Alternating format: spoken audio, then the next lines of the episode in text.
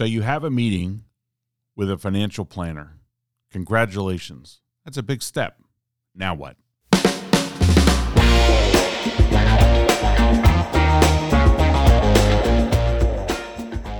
Welcome to another episode of Millstone River Live, a podcast brought to you by Millstone River Wealth Management. Preparing for your first meeting with a financial planner is a big step, and it's no secret that lots of people feel helpless about things like saving for retirement or sending a child to college. We think having a solid plan helps to create a more comfortable lifestyle. It leaves you prepared for the things that you need to do and to carry out the most important goals in life. And that is the goal for any interaction with your financial planner. So, Adam, let's talk a little bit about preparing for that first meeting. But before we do, let us know what is a financial planner? Sure, Matt. Financial planner is an investment professional that uh, partners with you over the long haul and works with you to meet your financial goals. In other words, they're your go to experts uh, about how to make your money grow uh, so that you're able to achieve uh, your dreams. Uh, it's important because it can be a big uh, confidence boost. a recent retirement study shows that those that get help from a financial planner can be nearly twice as confident about being able to reach their goals uh, as those that uh, that don't or or work on their own. Um, so now that you've made a decision to schedule your first appointment, Matt, you know what are some things you can do before you have that first meeting? Yeah, I think it's uh, important to consider this as sort of pre-work uh, before you go in for that first meeting. Uh, a couple things I would recommend. One if you're married, I think it's important that two spouses sit down and have a discussion together first. I strongly second that.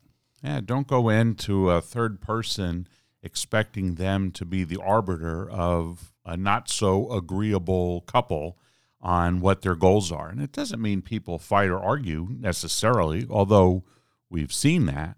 What I think it is more about is making sure you're on the same page, making sure you have the same things in mind that you want to accomplish. Um, dreaming together, if you will, about what you want your future to look like, I think is more important than anything else in terms of creating shared goals. And then when you go in and sit down with financial planners, it makes it a lot easier for everybody, yourself included, to figure out the right direction. Um, if you're not married, I think it's good to kind of bounce this off of someone else. Maybe you have someone in your life that's important to you accountability partner of some sort, someone that you trust, someone who knows you as well as you might know them. And talking about future dreams with that person, asking for their feedback, I think that's that's a good thing to do. So just because you don't have a spouse to do that with doesn't mean it's not a good step to take. It almost forces you to think through these goals in greater detail to come up with um, more of an outline of the things that you want to communicate with that financial planner. So questions like when do I want to retire? Do I want to retire? What does my retirement look like? Uh, do I want to work in retirement?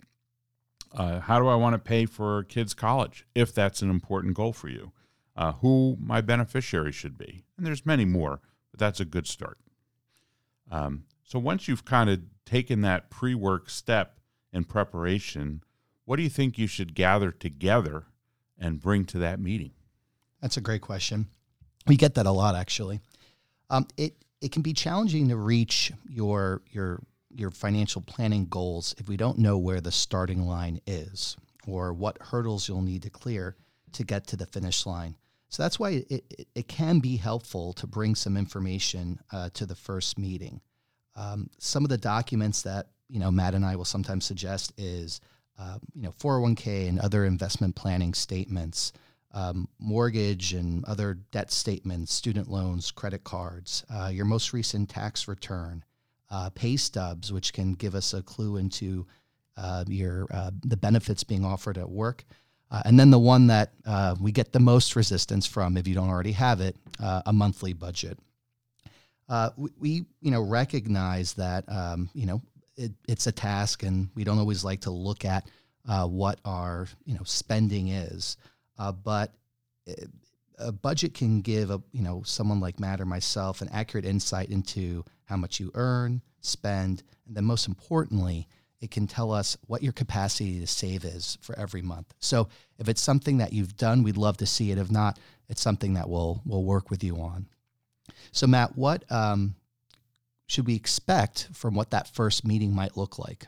Yeah, I think that's an important uh, you know sort of step to take along the way, which is setting expectations. So that first meeting, um, I think it's important to think about it in terms of what am I going to uh, accomplish here? This person potentially is going to be joining our family team and having uh, an interview with them to make sure that they'd make a good addition. Well, that's important. And to that point, I think I would go into it with the expectation that the conversation should not be one direction. Absolutely. Yeah. It should be a two way conversation. I think it's an opportunity for a person to get to know this potential member of the family team. And it's a, also an opportunity for the financial planner to get to know the client a little bit. What's important to them, what motivates them, and you know, how might we be able to be of best help if we can be of help at all. So I think having those expectations a little bit more crystallized before you go in for that meeting will make a better meeting just by itself. But while you're doing that, you might come up with some questions. Maybe you struggle coming up with questions. Could go either way. So, Adam, what do you think some questions somebody might want to jot down to come prepared to ask at that first meeting might be? Yeah, that's great. I mean, we have devoted time to make sure we're available to answer your questions. And if you're unsure what to ask, maybe uh, I thought I'd share some that we get, you know, fairly frequently that we we think uh, leads to good conversation. Um, one is sometimes just the services that that we provide, or what's the capacity in which we're able to work with someone. Is it uh, something that is ongoing, or at times there's a very specific issue that uh, someone might just be looking for guidance on? Uh, people ask about our investment philosophy. Uh, we talk a lot about a communication schedule uh, that we might have. Uh, we will sometimes get questions about, you know, how will we measure success in terms of, you know, either near-term or long-term goals. And then we also get questions about what are the different ways in which we can get paid. Basically, anything that um, is on your mind from our perspective is fair game for you to ask us during that first meeting. And uh, Matt, what are some questions maybe they uh, you know might be prepared uh, to answer from us? Yeah, I think that's a good way to sort of wrap up this topic, which is kind of getting to that first meeting with a new financial planner. Um, so I think it it'd be easy to sum up by saying goals. You should be somewhat prepared to talk about goals. It doesn't mean you have everything kind of delineated and and locked down uh, as tightly as possible. It just means that you should be able to have a conversation about things that are important to you. What do you want to achieve in your life? And, you know, what does life look like for you down the road? What happens if you don't achieve these things? Uh, how important are these things that you're even talking about? And I think being able to explain the ways that you want to live your life uh, are going to be important because obviously money is how you pay for that stuff. Lack of money is how you don't get to pay for that stuff. And so understanding what it is that you want, what's most important to you.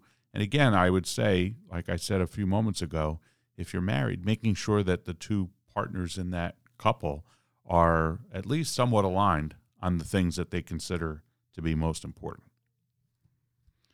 So, what happens after you have that meeting could take any number of possible directions, but I think you should go into it thinking this will be a long term relationship successful for everyone involved, potentially lasting many years or even decades, and that you want to make sure that you go into it with a like minded individual who's going to be an important addition to the team, somebody for support, accountability, bringing new ideas, and helping you carry out the things that are most important.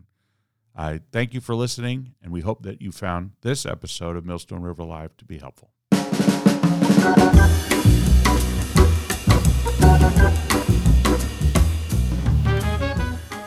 We hope you've enjoyed this episode of Millstone River Live. Feel free to share it with someone you think might benefit. Millstone River Wealth Management is an independent wealth management firm based in New Jersey. We form a supportive partnership with our clients and help with financial education and planning. We welcome your feedback. Send comments or questions to podcast at millstone-river.com. More information about our firm can be found online at millstone-river.com. Thanks for listening.